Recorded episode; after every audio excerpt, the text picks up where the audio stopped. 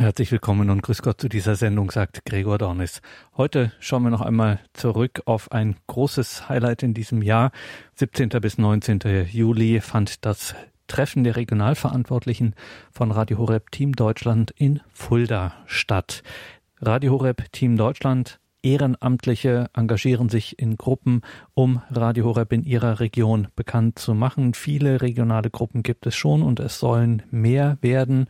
Wir möchten Sie, liebe Hörerinnen und Hörer, immer wieder aufmerksam machen auf das Radio Horeb Team Deutschland, von dem Sie auch ein Teil sein können. Sie können Mitarbeiterinnen und Mitarbeiter bei Radio Horeb werden im Ehrenamt, im Radio Horeb Team Deutschland in Ihrer Region. Wir können da wirklich jede helfende Hand gebrauchen. Radio Horeb in Gemeinden, bei Veranstaltungen vorstellen, Materialien weitergeben, einfach Menschen auf Radio Horeb aufmerksam machen, die es noch nicht kennen. Ein segensreicher Dienst, der nicht nur Arbeit, der vor allem Freude macht. Die verschiedenen Regionalgruppen von Radio Horeb Team Deutschland werden natürlich auch verantwortlich geleitet von den Regionalverantwortlichen. Und die haben sich vom siebzehnten bis neunzehnten Juli in Fulda getroffen. Einer von ihnen war Nico Zonka. Der Regionalverantwortliche für die Gruppe Kevela von Radio Horeb Team Deutschland ist Nico Zonka. Und Kevela oder Kevela, wie immer man es aussprechen möchte, diesen berühmten Wallfahrtsort am Niederrhein, wo wir ja auch ein eigenes Horeb-Studio haben. Dort vermutet man ganz selbstverständlich so eine Regionalgruppe von Radio Horeb Team Deutschland. Ich nehme mal an, Herr Zonka, ganz so selbstverständlich ist das auch nicht gewesen.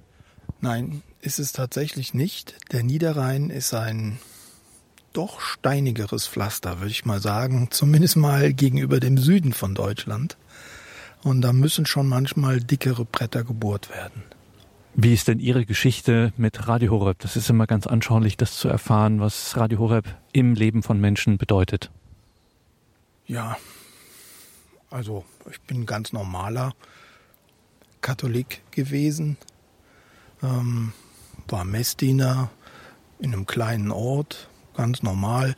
Meine Eltern sind natürlich auch katholisch gewesen und ähm, in unserer Familie war es ein bisschen so, dass ein moderner Katholik immer so ein bisschen mehr so Widerstand gegen die Amtskirche geleistet hat. So bin ich dann auch aufgewachsen und hatte auch dieses Gefühl, da richtig zu sein. Und ähm, eigentlich ist nur nichts Spektakuläres mehr in meinem Glaubensleben passiert. Ähm, als ich dann mit Ausbildung und Schule und allem so fertig war, bin ich umgezogen. Ich wollte unbedingt in einem anderen Ort leben, für mich alleine, genügend Distanz zu meinem Elternhaus haben. Und da ist es, tja, wie soll ich das sagen? Das hatte ich mir auch nicht so überlegt gehabt, aber die Schwellenangst, in dieser fremden Umgebung wieder in die Kirche zu gehen, die habe ich nicht geschafft. Also ähm, mit dem Umzug und dem Eingewöhnen in der neuen Umgebung habe ich auch gleichzeitig, wie soll ich sagen, aus heutiger Sicht das wenige katholische Leben, was ich hatte, oder das christliche Leben, auch sein gelassen. Also das ist dann eingeschlafen, weil es mir irgendwie nicht mehr gelungen ist, in dieser fremden Umgebung Fuß zu fassen. Ich habe auch keinen gekannt, wo ich da gewohnt habe. Und ähm, dann habe ich einige Jahre so ganz normal gelebt, ohne katholisch sein, ohne christliche Elemente in meinem Leben. Und ich würde sagen, da hat mir auch nichts gefehlt. So wahnsinnig katholisch war ich sowieso nicht gewesen, aber das weiß ich erst heute. Aber das ist eine andere Geschichte. Auf jeden Fall ähm, einige Jahre ohne irgendwelchen Bezug zur Kirche und zu allem gelebt. Und aus heutiger Sicht, wenn, wenn ich mein eigenes Leben nicht kennen würde und man würde mich fragen, wie kriegt man so jemanden nochmal auf die richtige Bahn, dann würde ich sagen, keine Chance. Die Sache ist gelaufen. Und ähm, wie soll ich das sagen? Ich war so ein Neinsager, so ein Widerstandsleistender. Da bin ich jetzt nicht stolz drauf. Ja, das war leider so. Auf jeden Fall, heute bin ich davon überzeugt, dass Jesus Christus mich in seinem Team haben will. Ich weiß noch nicht hundertprozentig, wo er mich haben will, aber ich bin mir einigermaßen sicher, oder doch, ja doch, ich bin mir schon sicher, dass er mich dort haben will. Und zwar, was er sich da hat einfallen lassen, um das Blatt zu wenden. Und zwar war das so, damals habe ich dann in Neustadt an der Weinstraße gelebt, da haben mich zwei Zeugen Jehovas angesprochen. Und ja, ich wusste gar nicht so genau, auf was ich mich da einlasse und ähm, habe mich dann auch mit denen verabredet. Und ähm, ich war ja immerhin Messdiener gewesen und war davon überzeugt, dass ich den Zeugen Jehovas mal was über Nächstenliebe erzählen kann. Der vereinbarte Termin rückt immer näher. Die Zeugen sind zu mir gekommen, zwei sehr nette Männer. War alles super. Ah nee, nee, das muss ich noch vorher sagen. Das war auch noch eine kleine peinliche Sache für mich, oder diese Erkenntnis war ein bisschen unangenehm. Also, ich hatte ein bisschen viel zu tun in der Zeit vorher und am Abend vorher, bevor die gekommen sind, habe ich mir dann meine Bibel aus dem Regal genommen und wollte den Zeugen mal zeigen, wo die, wo die Sache, wo das mit der Nächstenliebe steht. Und dabei ist mir aufgefallen, dass ich das selber gar nicht weiß. Ähm, ich habe dann gedacht, oh, das steht bestimmt im Neuen Testament, und habe dann da angefangen und meine Herren, da stehen tausend Sachen und äh, was weiß ich, Stammbaum, alles, was jetzt gerade nicht interessant für mich war. Und okay, gut, da habe ich die Bibel weggelegt und äh, dachte, dass ich ähm, argumentativ gegen die Zeugen bestehen kann. Ja, die waren auch ganz nett und äh, haben, es war dann gar nicht so eine Abfrageschlacht oder so gewesen. Auf jeden Fall, im Endeffekt muss man sagen, ich hatte gegen die Zeugen keine Chance. Also in, über Strecken glauben wir an ähnliche Dinge, aber manche Dinge, da sind wir total unterschiedlich. Und ich hatte nicht die Fähigkeit, ähm, dazu zu argumentieren. Das habe ich auch recht schnell begriffen und habe mir dann Unterstützung gesucht. Unglücklicherweise habe ich die nicht so schnell gefunden. Da hatte ich einige Pfarrer verschlissen, bis ich endlich mal einen gefunden hatte, der sich die Zeit für mich genommen hat und mir die Dinge zu erklären. Und dann habe ich dem Pfarrer die Sachen erkl- äh, erzählt, die die Zeugen mir erzählen, und habe dann am nächsten Treffen den Zeugen die Sachen erzählt, die der Pfarrer mir erzählt hat. Und ähm, das ging schon eine ganze Weile so. Und ähm, während dieser Zeit, ähm, wie soll ich sagen, habe ich natürlich wahnsinnig viel gelernt, also aus der Welt der Zeugen, was die so alles so machen. Und ähm, die wollten mir dann auch erklären, warum das alles falsch ist. Und ähm, der Pfarrer hat mir das dann wiederum anders erklärt und was weiß ich. Das war eine heftige Zeit für mich. Und ähm, als wir dann das Buch mit den Zeugen durch hatten, hatten sie eigentlich erwartet, dass ich mich taufen lasse, aber ich war ja schon getauft. Das hatte ich schon begriffen, ähm, dass man sich einmal taufen lässt. Und ähm, na jedenfalls, der eine hat dann auch mehr oder weniger aufgegeben, aber der andere, der hat noch nicht locker gelassen und hat mich dann zu sich nach Hause eingeladen. Und dann hat das ganze Thema seine Fortsetzung gefunden. Und ähm, das hat dann... Ja, was weiß ich nicht mehr, so anderthalb, zwei Jahre war das schon jede Woche Druckbetankung. Also die Zeugen auf der einen und ich wieder zum Pfarrer und äh, dann wieder rückwärts. Und in der Zeit habe ich schon ein paar Sachen begriffen. Und ähm, irgendwann ist das dann aber auch mit den Zeugen zu Ende gegangen. War ja klar, das kommen wir nie übereinander. Und die haben das dann auch eingesehen. Und... Ähm, Ja, dann stand ich denn da mit meinem Halbwissen und ähm, habe mich dann auch so versucht, was weiß ich, da so irgendwie am Ball zu halten, was ja nicht so ganz einfach ist, wenn es da so gar nichts gibt. Auf jeden Fall habe ich auch nichts gekannt. Und ähm, ja, ich will das jetzt abkürzen, das hat jetzt noch ein paar Jahre gedauert. Auf jeden Fall, irgendwann habe ich dann an meinem Handy ähm, einen neuen Podcast äh, gesucht. Und da ist dann ein Podcast von Radio Horeb, also so eine Sendeschiene von Radio Horeb, aufgetaucht in dem Podcast-Programm. Habe ich mir das so angehört. Oh ja, mhm. Und habe dann geguckt, ob es noch mehr gibt. Gab dann auch noch mehr.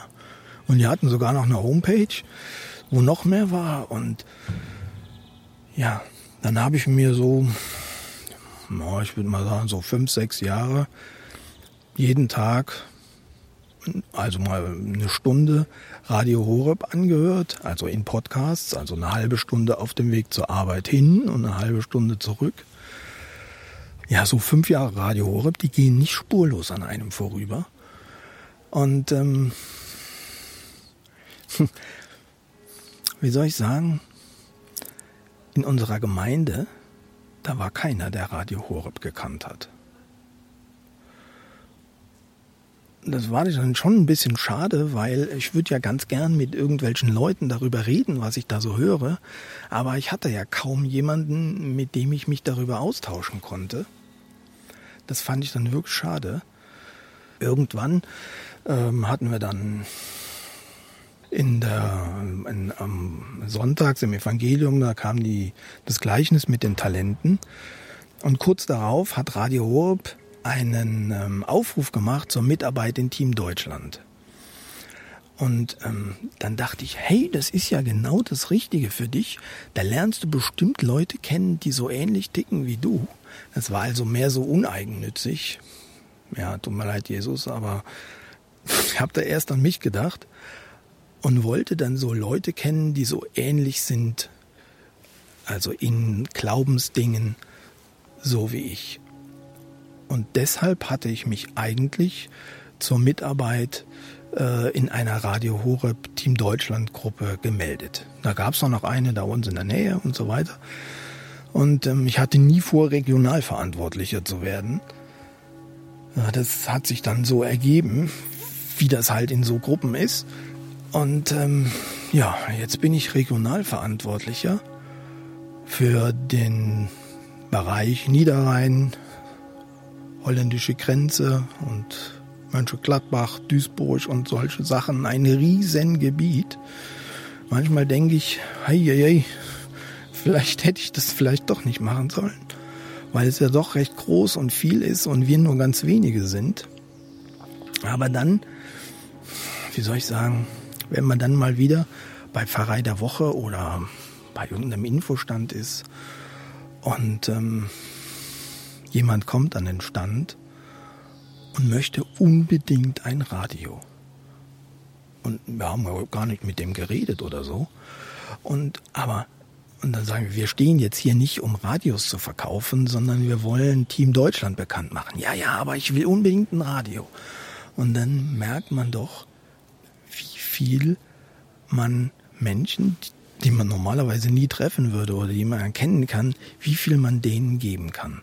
Oder wenn, wenn, wenn sich äh, Leute freuen, dass man in ihre Gemeinde kommt und die schon Radio Horeb kennen. Oder ähm, ich, ab und zu trifft man es auch, dass äh, wenn Radio Horeb in der Gemeinde ist, dass dann Leute aus den umliegenden Gemeinden da hinkommen, um eben Radio Horeb zu treffen. Und dann fragen sie dann, ist der Gregor Dornis da oder die, ähm, ja, die Namen fallen mir jetzt nicht alle ein. Auf jeden Fall werden dann so nach den Stars von Radio Horeb gefragt, die wir natürlich beim Team Deutschland nicht dabei haben. Da sind sie dann manchmal ein bisschen enttäuscht, dass jetzt ähm, dieser oder jener nicht dabei ist. Aber ähm, sie freuen sich dann doch, dass wenigstens wir da sind und äh, tun dann unser Möglichstes, äh, Radio Horeb bekannter zu machen und auf diese Weise niederschwellig das Reich Gottes zu verbreiten. Das heißt erstens, Sie bereuen die Begegnung mit Radio Horeb nicht nur nicht, Sie bereuen es auch nicht, auch wenn es durchaus auch anstrengend sein kann, muss man immer dazu sagen. Sie bereuen es bis jetzt auch nicht, Regionalverantwortlicher zu sein und Sie haben noch einiges vor. Ja, also ich bereue es nicht. Im Gegenteil, ich bin dankbar, dass ich auf diese Weise die Chance habe, ähm, wie soll ich sagen, ich, ich, ich scheue mich ein bisschen zu sagen, an der Verkündigung des Evangeliums teilzuhaben, weil ähm, weil's, also im Endeffekt ist es das schon, aber wir sprechen hauptsächlich über Radio Horeb und ähm, wir müssen ja eigentlich nur die Leute dazu zu bekommen, ähm, einzusehen, was ihnen da jeden Tag entgeht, wenn sie ähm, ihre Freizeit nicht dafür einsetzen, Radio Horeb zu hören und stattdessen, ähm, was weiß ich, ähm, ihre Zeit halt vergeuden. Und ähm, also ich stehe ja persönlich auf die Vorträge. Also das ist ja, da hat man ja Zugang zu Menschen, die würde man nie treffen. Also der Klaus Berger ist zwar jetzt leider gestorben, aber ich war, das fragt den Prof, das war schon eine super Sendung für mich. Und äh, oder das ist es auch immer noch, die werden ja hoffentlich wiederholt. Auf jeden Fall, ähm, das sind ja Menschen, ähm, die würde ich nie und nimmer treffen. Und ich wäre, könnte nicht in den Genuss kommen von irgendwelchen Erklärungen. Oder ähm, auch andere, also was weiß ich, Hans Burg zum Beispiel, ähm, die Auslegung von der Offenbarung, da fällt einem die Kinnlade runter. Auf sowas kann man überhaupt nicht kommen. Wie einfach man an qualitativ hochwertige Informationen kommen kann.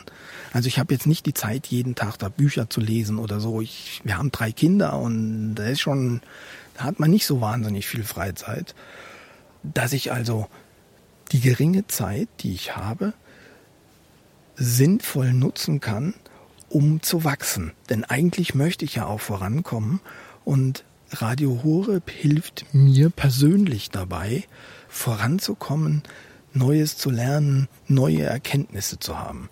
Also wenn ich bedenke, dass ich jetzt so ein Interview hier gebe, gegenüber dem, den ich früher war, dann ist das vollkommen unvorstellbar, weil ich ja mit diesen ganzen Sachen so gar nichts am Hut hatte. Wenn man sich gar nicht damit beschäftigt hat, dann kann man überhaupt nicht erkennen, was einem fehlt. Radio Horeb, Team Deutschland, hören und handeln. Nico Zonka, Regionalverantwortlicher von der Regionalgruppe Kevela Niederrhein von Radio Horeb, Team Deutschland. Gerade in der Regionalgruppe Kevela am Niederrhein kann Radio Horeb Team Deutschland jede Unterstützung, jede neue Mitarbeiterin, jeden neuen Mitarbeiter gebrauchen. Wir freuen uns, wenn Sie sich bei uns melden. Schauen Sie auf unsere Website horeb punkt org, Mitarbeiten, Ehrenamt, Radio Horeb Team Deutschland. Und da finden Sie alles, was Sie wissen müssen, wenn Sie sich für Radio Horeb Team Deutschland interessieren, wenn Sie auch eine Mitarbeiterin, ein Mitarbeiter von Radio Horeb werden möchten.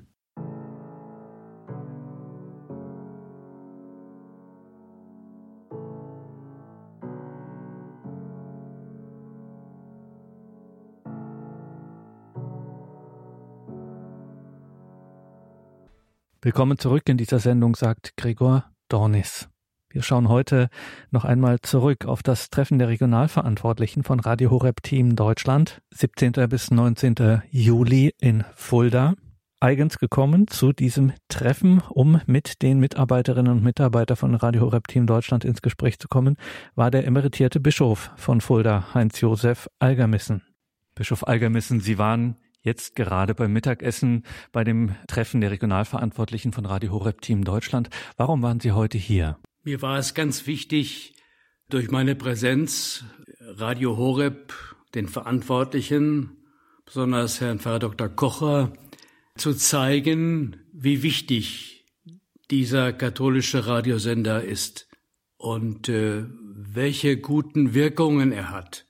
Während der Corona-Krise habe ich das immer wieder auch gehört, wie viele Menschen sich dann am Radio versammeln und dort mit Radio Horeb bei verschiedenen Sendungen gemeinsam beten, ihre ganzen Ängste und äh, ihre Bitten dann gemeinsam zu Gott bringen. In einer Zeit der sozialen Isolation war das entscheidend. Aber unabhängig davon, es ist jetzt eine Grenzsituation durch Corona, ist es für mich wichtig, Radio Horeb bringt im guten Sinne das Katholische in die Welt hinein. Profiliert und glaubwürdig und so, wie ich mir das vorstelle, weil man selbst äh, dann Menschen hat, die Radio Horeb repräsentieren, die durch und durch gläubig sind. Und das merkt man. Das ist der Hintergrund meines heutigen Kommens. Und ich wollte ganz einfach durch meine Präsenz hier auch in unserem Priesterseminar während des Mittagessens Danke sagen. Für alle, die es nicht kennen, Fulda, Sie als emeritierter Bischof, was ist das Schöne an Fulda? vermag ich in einem Satz gar nicht zu sagen. Fulda ist eine sehr, sehr schöne Stadt äh, mit einer großen Geschichte. Sie beginnt im Jahr siebenhundertvierundvierzig äh, durch die Gründung der späteren Reichsabtei Fulda. Der Schüler des heiligen Bonifatius, der heilige Sturmius, hat hier das Kreuz errichtet. Und seitdem gibt es eine permanente Prägung des Benediktinischen für Fulda. Äh, Fulda ist also ohne die katholische Kirche, äh, ohne das Benediktinertum, ohne benediktinischen Geist, ohne die Regel des heiligen Benedikt gar nicht zu verstehen. Das versuche ich auch unseren Politikern, auch dem Oberbürgermeister immer wieder äh, zu sagen, dass er das bitte nicht vergisst. Denn auch in Fulda ist die Welt nicht stehen geblieben. Auch da gibt es große Krisen. Auch hier haben wir einen Glaubensabfall. Dramatisch und auch für mich entsetzlich genug. Aber es ist eine Stadt, die eine Atmosphäre hat. Eine, eine, eine innere Stimmung, weil bis über viele Jahre sich auch das Ganze hier zeigte als stimmig. Man hat den katholischen Glauben hier gelebt. Durch äh, große Wallfahrten, immer im Juni vor allen Dingen zum Grab des heiligen Bonifatius, der ja hier in der Krypta der Kathedrale beerdigt ist.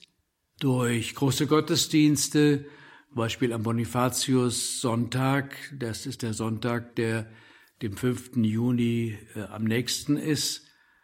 Immer zehntausend Menschen auf dem Domplatz, das war in diesem Jahr durch Corona alles nicht möglich, es ist alles zusammengebrochen. Aber das äh, hat auch glaubensmanifestierende und stärkende Wirkung, was wir hier leben. Es ist im guten Sinne eine katholische Stadt und wir sind auch stolz darauf. Die richtigen Fulda, die sagen das auch. Wir brauchen nichts zu verstecken und wir sagen auch, dass wir das Profil äh, nicht ungestraft aufgeben dürfen.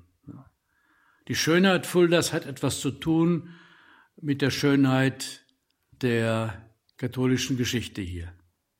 Sagt der emeritierte Bischof von Fulda, Heinz-Josef Algermissen, der hier bei uns ist beim Treffen der Regionalverantwortlichen deutschlandweit von Radio Horeb Team Deutschland. Wir treffen uns hier in Fulda in diesem Jahr, sitzen im Priesterseminar. Bischof Algermissen, was hier besonders ins Auge fällt an diesem Gebäude, da ist noch diese klassische Nähe des altehrwürdigen Priesterseminares zum Dom, zum bischöflichen Palais, die theologische Fakultät, also alles kompensiert sich an einem Ort. Denkt man sich, wie kommt eigentlich diese Nähe zwischen Bischof und Seminaristen zustande? Wenn er, wenn er sie der einst mal weit und sie dann entsendet in die Pfarreien, dann sind sie auch weit weg. Und dann heißt es immer so ein bisschen, naja, als, jetzt als Pfarrer muss ich ein halbes Jahr warten oder ein Jahr warten, bis ich mal einen Termin kriege. Als Seminarist war das einfacher. Ähm, Spaß beiseite. Wie, ka- wie kam diese klassische Nähe zwischen Seminar und Bischof? Gut, das habe ich schon auch von meinem Vorgänger Johannes Düber hier angetroffen. Und das habe ich auch weitergeführt, war mir ganz wichtig. Äh, der Weg vom Bischofshaus äh, zum Priesterseminar und zur theologischen Fakultät ist räumlich sehr nah, aber auch innerlich sehr nah. Ich hatte zum Beispiel in jedem Semester immer wieder auch äh, einige Seminaristen, die äh, morgens früh bei mir ministriert haben, wenn ich in der Michaelskirche, in dieser altehrwürdigen, Äh, zelebriert habe, dann anschließend kommen sie zum Kaffeetrinken zu mir ins Bischofshaus und an dem Tag war ich dann abends hier zu einer langen Gesprächsrunde mit allen Seminaristen. Das heißt, der Bischof äh, konnte berührt werden und ich habe dann auch ihre ganzen Freuden und Sorgen mir sagen lassen. Ähm, ich habe Anteil genommen, ich habe versucht, da wo Not war und äh, auch geistige oder geistliche Not auch äh, zu helfen oder einzugreifen. Und das Gleiche war äh, meine Art, äh, wie ich mit den Professoren der Theologischen Fakultät umging. Ich war ja, weil es eine kirchliche Fakultät ist, der Großkanzler der Fakultät, das heißt äh, direkt äh, Rom äh, verantwortlich, was die Fakultät anging. Und der Weg der Teilhabe an der Freude und an den Sorgen war auch da immer ganz, ganz nah. Und ich habe auch immer äh, sehr intensive Kontakte zu dem Regens, zu Bregenz, zum Spiritual gehabt. Äh, der jetzige Regens des Priesterseminars war mein dritter Sekretär und bischöflicher Kaplan. Und äh, ich kenne die alle. Das ist natürlich auch ein, ein Pluspunkt, mit dem man dann auch wuchern kann. Es ist äh, wirklich eine Möglichkeit einer Vita Communis, so dass dann, wenn sie äh, nach der Priesterweihe in den Dienst endgültig geschickt werden, die Verbindung zu mir nicht abreißt. Wenn einer Sorgen hatte, brauchte er, wenn er mich morgens anrief, nie länger als vierundzwanzig Stunden zu warten, um einen Termin bei mir zu bekommen. Möge das so bleiben. Diese Einheit ist ein Ideal. Und äh, in einer Zeit äh, rapide nachlassender Berufungen ist das im Augenblick in der Bischofskonferenz ja etwas kritisch, für mich auch kritisch gesehen, wenn man jetzt das Ganze reduziert auf einige Großveranstaltungen. Das bündeln will oder zentralisieren will, da geht äh, das Typikum, da geht das Gesicht Fuldas unter Umständen verloren. Und das würde mich sehr, sehr schmerzen. Sie sind im aktiven Unruhestand, Sie sind ein geistlicher Mensch, Sie sind ein geweihter Bischof mit den entsprechenden sakramentalen Vollmachten. Wir reden und sorgen uns sehr viel über und um die Kirche. Wir sehen Kirchenaustrittszahlen, die erschreckend sind. Wir sehen sinkende Berufungszahlen, die erschreckend sind. Wir sehen einen allgemein rapides Schwinden an Glauben. Wir wollen ja hier nicht über das Negative reden. Jetzt fragen wir Sie, Bischof Algermissen, was würde uns, was würde der katholischen Kirche in Deutschland, den Getauften in Deutschland so richtig gut tun, geistlich? Geistlich, ja. Das ist gut, dass Sie das nochmal besonders erwähnen. Ich glaube, wir fokussieren uns in den letzten zwei, drei, vier Jahren doch sehr stark auf Strukturänderungen, auf äh, Vernetzungen und, und, und. Das mag alles auch gut sein, aber das bringt uns auch nicht die Lösung. Es muss einen geistlichen, geistigen und geistlichen neuen Anfang geben. Das ist das Entscheidende. Wir haben in unserem Land bis hin zu den treuen katholischen Christinnen und Christen vor Ort, aber so nachhaltig die Nähe zu einem personalen Gott verloren, dass er wirklich, da ist der Glaube noch, Gott greift in mein Leben ein, ganz persönlich für mich, er ist da, das ist weg. Wir leiden unter einem unwahrscheinlichen Gottesverlust. Und wenn man gottesverlustig geht, dann hat man im Grunde einen Überbau ohne eine Grundlage. Das ist mein großes Problem, was ich immer mehr sehe. Und darum habe ich schon in meinen letzten Jahren in der Bischofskonferenz auch immer gesagt, bitte thematisiert doch einmal die Gottesfrage, den Glauben an Gott. Das ist das Entscheidende. Da müssen wir uns einig sein, dass wir dahin zurückkommen müssen. Der Gott Jesu Christi, der sich gezeigt hat als ein liebender Vater. Was bedeutet das? Was meinen wir damit? Wie kommt das, dass die Menschen die Kontakte dahin verloren haben?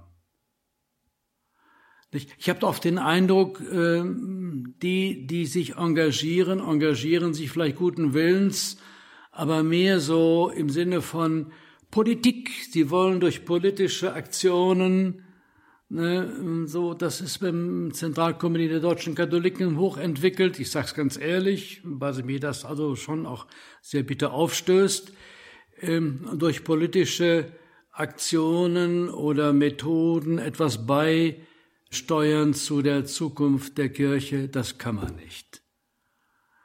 Also es ist eine ganz einfache Botschaft.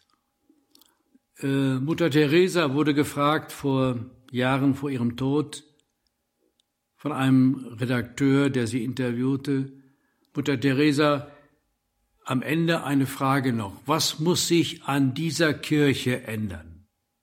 Da antwortete sie, kann ich Ihnen sagen, in einem Satz: Sie müssen sich ändern und ich muss mich ändern. Wenn wir uns nicht im Sinne äh, unseres Glaubens an einen persönlich mit unserem Leben etwas zu tun habenden wollenden Gott ändern, dann werden wir noch mehr ausbluten. Das ist meine große Sorge, dass das nicht verstanden wird. Da müssten wir aber alles Katechetische bemühen und all unseres Engagement und alle unsere Schulen, die wir noch äh, finanzieren, unsere Hochschulen, äh, die Kindergärten, da müsste alles drauf zugehen. Das ist das Entscheidende. Dafür haben wir diese Einrichtungen. Aber ich wage jetzt nicht zu beantworten, ob die das erfüllen. Sagt Heinz-Josef Algermissen, emeritierter Bischof von Fulda, hier beim Radio Horeb-Treffen der Regionalverantwortlichen von Radio Horeb Team Deutschland. Sie sind natürlich für den Katholiken, für die Katholikin als Bischof zu erkennen, so mit Bischofsring und so, aber wenn ich Sie jetzt auf der, als Nicht-Christ auf der Straße sehe, vielleicht das nur so aus den Medien, aus Filmen oder Ähnlichem kenne, würde ich vielleicht denken, das sieht nach irgendeinem christlichen Geistlichen aus. Wer weiß. Wenn ich wirklich interessiert wäre, von Ihnen auch zu erfahren, warum Sie Christ sind oder warum Sie Christ geblieben sind, könnte ich auch fragen und nicht auch irgendwann gesagt haben, ach, lasst mich doch in Ruhe mit eurer Kirche und mit eurem Gott. Was ist das Schöne, das, was Sie hält am christlichen Glauben? Ja, warum ich Christ wurde, das ist sicherlich äh, meiner Familie zu verdanken. Ich glaube, die, man kann äh, die Beeinflussung, den guten Einfluss einer Familie gar nicht hoch genug einschätzen, auch heute. Äh, und Eltern haben eine große Verantwortung angesichts ihrer Kinder. Ich hatte Eltern, mal, nicht nur ich, sondern meine beiden jüngeren Schwestern auch, die ganz äh, authentisch ihren Glauben gelebt haben, die uns aber auch jetzt nicht gezwungen haben, sondern die uns auch Freiheit gaben. Aber wir haben gesehen, dass die Eltern äh, das, was sie eigentlich von uns erwarteten, auch selbst ganz deutlich treu, Jahr ein, Jahr aus, jahrzehntelang gelebt haben. Das hat, glaube ich, mich jedenfalls, meine beiden Schwestern müssten das je für sich sagen, am allermeisten geprägt. Das war überzeugend, denn man kann nur einen äh, überzeugen, wenn man selbst überzeugt ist. Wie Augustinus sagte, in mir muss zunächst brennen, was ich in anderen entzünden will. Wenn ich selbst nicht brenne, dann wird nichts kommen. Ja, und dann äh, habe ich einen nicht direkten Zuweg. Ich habe einen Umweg gemacht, äh, weil ich selbst eine große Frage hatte, mit äh, wie komme ich mit dem Leid in der Welt klar und wie habe ich, ähm, äh, wie, wie kann ich Gott verstehen angesichts des Leides? Damals war das, ich habe neunzehnhundertdreiundsechzig Abitur gemacht, da war das eben auch äh, vorher, wir haben viel gelesen, Dostojewski, Albert Camus, diese große, äh, ähm, diesen großen Roman, der jetzt wieder während der Corona-Pandemie fast eine Renaissance erlebt hat, Die Pest, aber auch äh, Nietzsche. Das waren nur die Fragen. Und da ich sehr viele Fragen hatte, ich wollte erst Arzt werden, bin ich dann äh, über einen Umweg zum, äh, über das Philosophiestudium, ein reines Philosophiestudium in Freiburg, über die, zur Theologie gekommen. Um dann am Ende auch zu sagen, ja, jetzt willst du es auch ganz und gar und äh, Priester zu werden. Gut, das ist natürlich ein Wagnis und ähm, auch äh, ein, ein Leben als Priester und später eben als Bischof. Ich bin jetzt fünfundzwanzig Jahre Bischof in einigen Monaten, ist nicht gefeit davor, auch in Krisen zu kommen. und Fragen zu haben. Und es gibt also Zeiten, äh, da stellt sich auch manche Frage doppelt stark und doppelt tief und doppelt schmerzhaft. Es ist ein immer neuer Anfang, ein immer neues Kämpfen auch. Das bleibt, solange wir leben. Und bis jetzt kann ich sagen, ich habe die Freude an meinem Beruf niemals verloren. Und ich würde auch sagen, ich habe keinen Tag bereut, damals entschieden zu haben, äh, nach dem Umweg über ein anderes Studium, dass ich Priester geworden bin. Ja, also das ist für mich der schönste Beruf überhaupt. Und auch eigentlich der, der am meisten, wenn man das richtig versteht, sich öffnet für die Menschen. Nicht? Das brauchen sie am meisten, nicht? Dass sie einen offenen Himmel finden. Und wir sollten ihnen diesen offenen Himmel nicht verbauen, sondern wir sollten helfen, dass er sich öffnet. Und ich insistiere, warum lohnt es sich für mich, mich auf den christlichen Glauben, mich auf Jesus Christus einzulassen? Warum muss ich davor keine Angst haben? Ja, ich glaube, es ist die beste Botschaft der Welt. Es gibt nichts Besseres. Und wir haben die beste Botschaft äh, anzubieten den Menschen. Ähm, was mich so traurig stimmt, dass viele das offensichtlich nicht richtig einsehen oder empfinden können. Wir haben den Menschen und dieser fragenden und blutenden Welt eigentlich die Antworten zu geben. Und wenn wir keine Antworten geben können, das ist auch manchmal der Fall, dann können wir es lernen, mit offenen Fragen zu leben. Wenn am Karfreitag der Gekreuzigte mit einer offenen Frage auf den Lippen gestorben ist, eine Frage, die dann später am Ostermorgen beantwortet wurde, dann dürfen wir auch wagen, mit offenen Fragen zu leben, weil der letzte Sinn in Zukunft erst geöffnet wird. Und diese Botschaft haben wir als Botschaft des Vertrauens und als Botschaft auch des Trostes zu geben. Ich treffe so viele trostlose Menschen.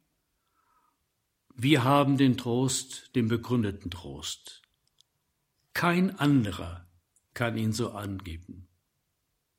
Wir bieten ihn an und wir leben ihn hoffentlich auch selbst. Den Glauben also authentisch bezeugen. Diese Ermutigung des emeritierten Fuldaer Bischofs Heinz-Josef Algermissen beim Treffen der Regionalverantwortlichen von Radio Horeb Team Deutschland, siebzehnten bis neunzehnten Juli in Fulda. Diese Ermunterung durch den emeritierten Fuldaer Bischof Algermissen tat natürlich den Regionalverantwortlichen von Radio Horeb Team Deutschland mehr als gut, dass ihre Arbeit, auch diese bischöfliche, diese ehrenamtliche Arbeit, Radio Horeb bekannt zu machen, diese ehrenamtliche Arbeit des Radio Horeb Team Deutschland, dessen Regionalverantwortliche sich vom siebzehnten bis neunzehnten Juli in Fulda trafen.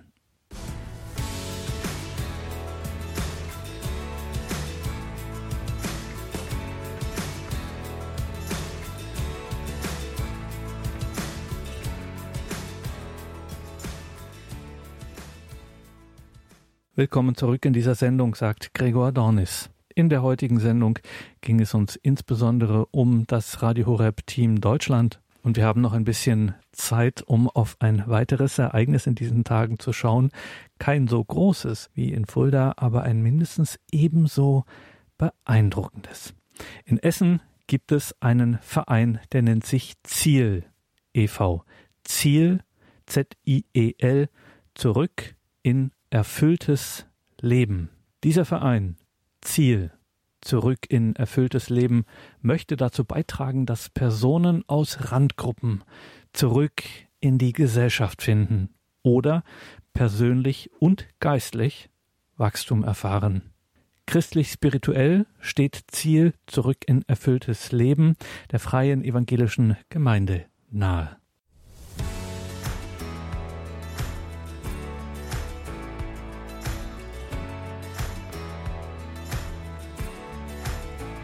Ja, der Verein bedeutet für mich sehr viel, dass wirklich äh, Gleichgesinnte sich gemeinsam treffen, sich gegenseitig austauschen und dass auch wirklich Freundschaften schon entstanden sind in den drei Jahren, wo ich dabei bin. Ja, es ist sehr schön, äh, auch von anderen Menschen zu erfahren, wie es denen geht und äh, dass wir uns gegenseitig austauschen können und Erfahrungen sammeln und auch gemeinsam äh, Gespräche führen, gemeinsam jetzt auch äh, beten, Ruhe finden, in sich einkehren. Der eine kann es besser, der andere kann es weniger gut. Und das ist das Schöne an der Gemeinschaft. Wir halten zusammen.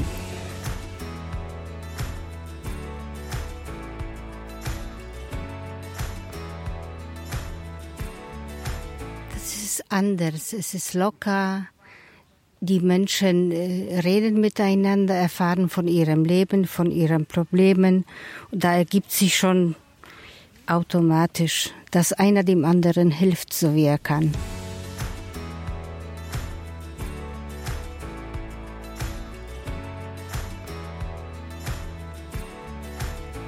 Ich muss sagen, ich fühle mich sau wohl da.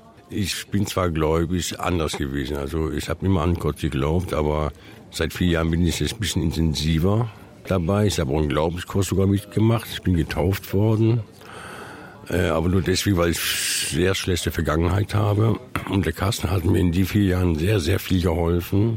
Sonst wäre ich sehr wahrscheinlich sogar noch runtergegangen. Also ich, mich betrifft Alkohol. Und äh, das mache ich jetzt zurzeit nicht mehr, Gott sei Dank. Und äh, Ziel hat mir auch Spaß gemacht, weil ich bin gelernter Beikoch. Ich habe dann angefangen, mit der Barbara zu kochen. Für vierzig, erstmal Anfang für zwanzig Personen. Dann wurde es mal langsam immer mehr, bis zu vierzig, fünfzig. Wenn Weihnachten war, waren sogar sechzig Personen. Und dann habe ich in die vier Jahren Ziel kennengelernt und immer mehr Leute kamen. Das macht Spaß, mit den Leuten zu reden. Jeder hat Probleme, man konnte sich gegenseitig helfen. Das finde ich so gut. Es macht einfach Spaß, alles.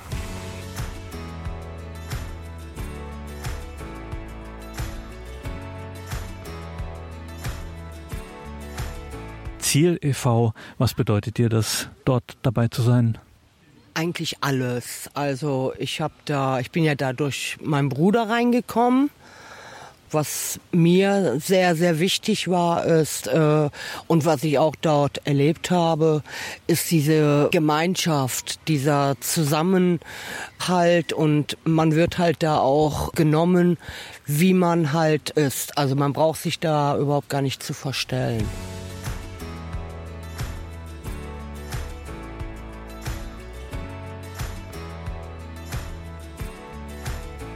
Also da habe ich kein Gefühl, fremd zu sein, und egal mit welchen Hintergründen wir ähm, dort teilnehmen oder welche Probleme wir haben, wir werden überhaupt nicht ausgegrenzt. Das ist eine Familie, und ich wurde nicht religiös ähm, erzogen, sondern eher, meine Eltern haben das Christentum immer schlecht geredet, weil sie schlechte Erfahrungen haben. So habe ich nie einen Draht dazu gefunden. Aber seitdem ich in ähm, Ziel oder in der Gemeinde halt bin, haben sich viele Türen geöffnet, wo ich doch ähm, schon mein Zuhause finde. Auch mich in Gottes Händen fallen lassen zu können, das fällt mir jetzt viel leichter.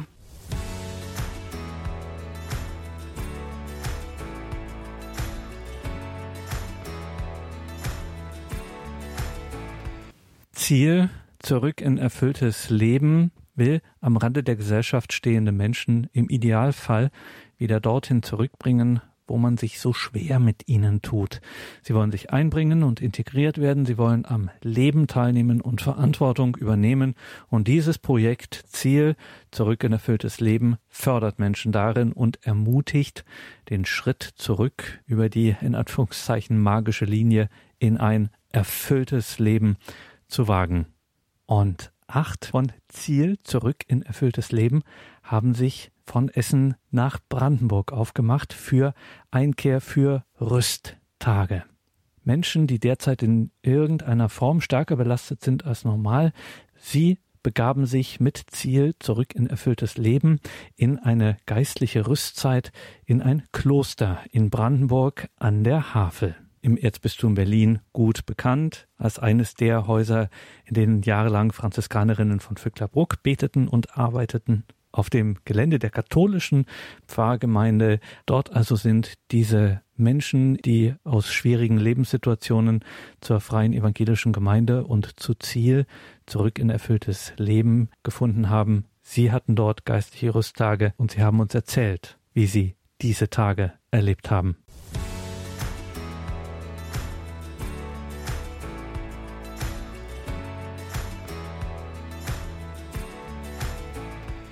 Versöhnung, Versöhnung mit der Kirche, mit der katholischen Kirche. Ich hatte mit Schwester Veronika Kontakt, auch mit anderen. Ich habe dann gesehen, die Kirche besteht aus Menschen. Und sie sind verschieden, so wie auch überall.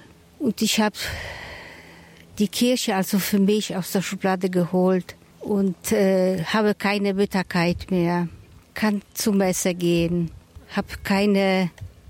Irgendwie keine schlechten Gefühle dabei im Bauch.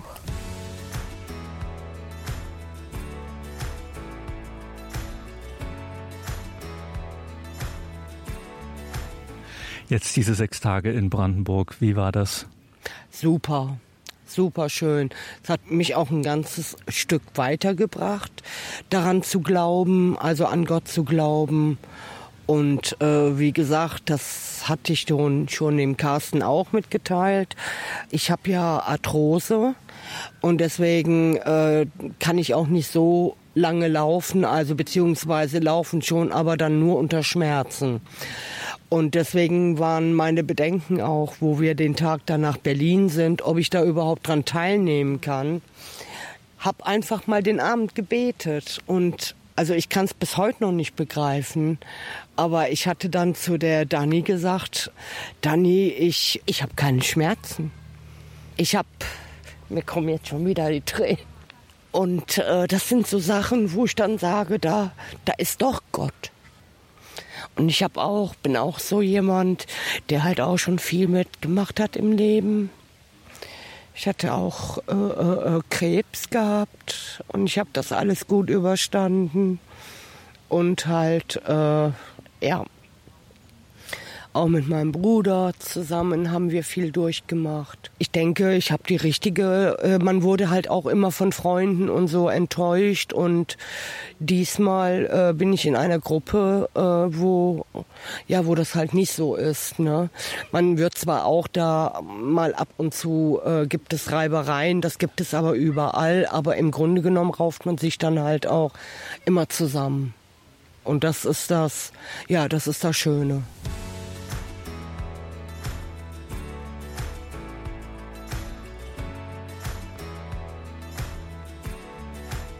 Das Beten, in sich hineinkehren, ähm, das habe ich auch wieder gelernt, diese Verbindung zu Gott aufzubauen, die Stimme Gottes zu hören. Und ich hatte auch äh, jetzt aktuell zweimal die Gelegenheit, im Jüngerschaftstreffen äh, unter anderem die Stimme Gottes zu hören.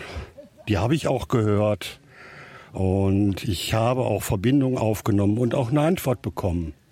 Und jetzt bin ich hier nach Brandenburg auch gereist, um wirklich die sechs Tage in mich einzukehren, mithilfe von Seelsorgern, auch Menschen wie du und ich, einfachen, die standen mir zur Seite mit Rat und Tat.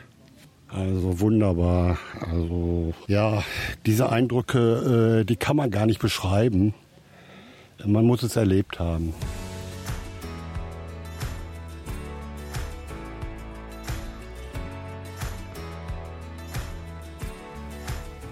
Wenn jemand, Barbara, in deiner Nähe wäre oder in deiner Umgebung, der noch nie etwas von Gott, von Jesus, Kirche schon gleich gar nicht gehört hat und du ihm sagen möchtest, warum er keine Angst vor Christus haben muss, was würdest du ihm sagen, warum es sich lohnt, mit diesem Gott ein Gespräch anzufangen?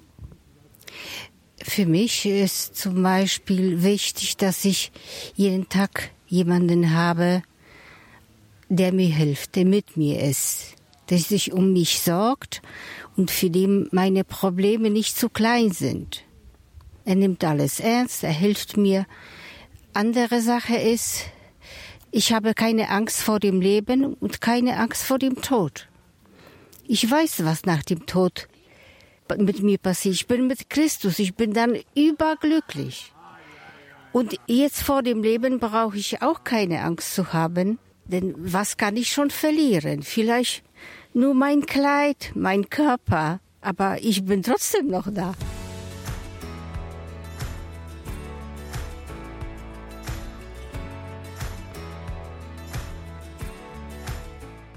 Geistliche Tage in einem Kloster in Brandenburg. Menschen, die sich von der Kirche entfernt hatten, Menschen, die nie in der Kirche waren, die über das Angebot von Ziel, zurück in erfülltes Leben, und die Freie Evangelische Gemeinde Essen sich angenähert haben, sich mit dem christlichen Glauben, ja, mit Jesus Christus in Berührung gekommen sind. Sie haben sich von Essen nach Brandenburg auf den Weg gemacht, eine ökumenische Begegnung der besonderen Art. Verbunden war das mit Hoffnungen, mit dem Harren auf Begegnungen mit Gott und einer positiven Veränderung oder positiven Weiterveränderung in ihrem Leben.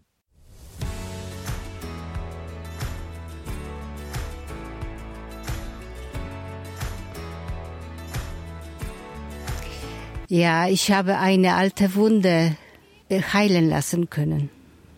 Mit Gottes Hilfe?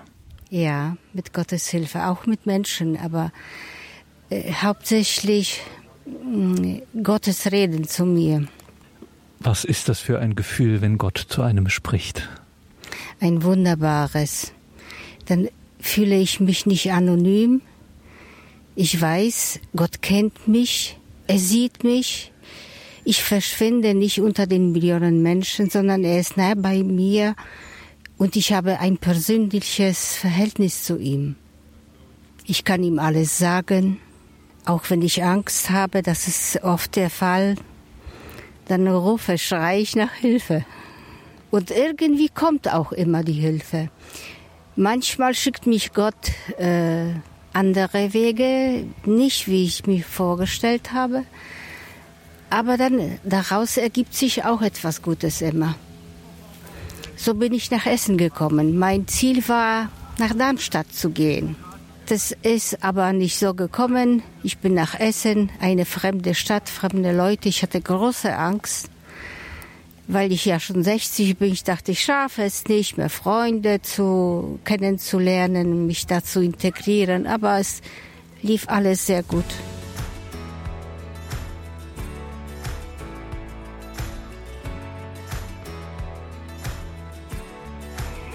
Wenn du tatsächlich auch diesen Schritt der Taufe gegangen bist, das ist ja schon ein ziemlich großer Schritt. Also das, da schluckt man schon erstmal, wenn man sich auch in dem Alter dann nochmal taufen lässt. Wenn man das so sagen kann, was hat den entscheidenden Ausschlag gegeben, warum du diesen Schritt gewagt hast, dich taufen zu lassen? Einfach die Vergangenheit ruhen zu lassen, weil äh, ich habe viel äh, Elend erlebt. Mein Vater ist verstorben, meine Lebenspartnerin, die mit der ich elf Jahre zusammen war, ist verstorben, mit Alkohol angegriffen. Meine zweite Lebenspartnerin verstorben und wieder im Alkohol. Also es ging immer auf und ab und äh, Traurigkeit, viel alleine, das kommt auch noch dazu. Wie ich gesagt habe, Carsten kennengelernt habe, seitdem bin ich richtig glücklich. Und dann habe ich die Therapie, nee, da war ich noch nicht in der Therapie, da habe ich auch die äh, Sandra kennengelernt, auch eine sehr nette Frau, mit der habe ich dann auch viel gekocht in Ziel. Und sie hat mich gefragt, weil sie alleine zur Taufe, auch sich taufen lassen wollte. Roland macht doch auch mit. Du hast so, so äh, negative Sachen hinter dir, so äh, Elend erlebt, alles. Dann habe ich gesagt, gut, ich mache mit. Ich vergesse die Vergangenheit und habe es auch direkt zugesagt.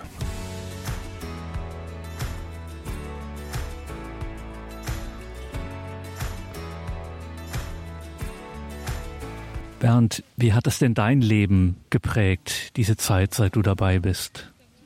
Also sehr viel. Ich habe deutlich erkannt, äh, was ich äh, vorher alleine nicht geschafft habe, dass ich jetzt wieder eine Tagesstruktur bekomme, auch gegenüber äh, dem Mitmenschen selbstsicherer auftrete und auch erkenne, Wie kann ich jetzt zum Beispiel mit Sachbearbeitern beim Jobcenter äh, sprechen? Wie kann ich jetzt meine Finanzen regeln, dass ich wirklich jetzt auch eine eigene Wohnung bekommen habe äh, mit guter Hilfe, äh, die Möbel auch eine Erstausstattung bekommen habe, äh, komplett neue Wohnung, neue Küche, neue Wohnzimmer, neues Schlafzimmer. Da haben mir sehr viele Leute geholfen.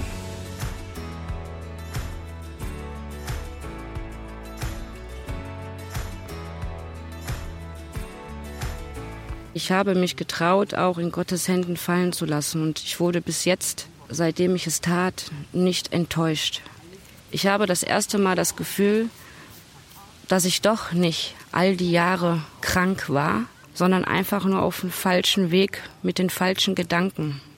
Selbst jetzt, wenn ich es ausspreche, bekomme ich Gänsehaut und denke auch, dass ich das ohne Medikamente schaffe, weil das war auch mein Ziel, das mit Liebe von Gott dies zu schaffen, und ich habe Hoffnung, dass ich das auch schaffe.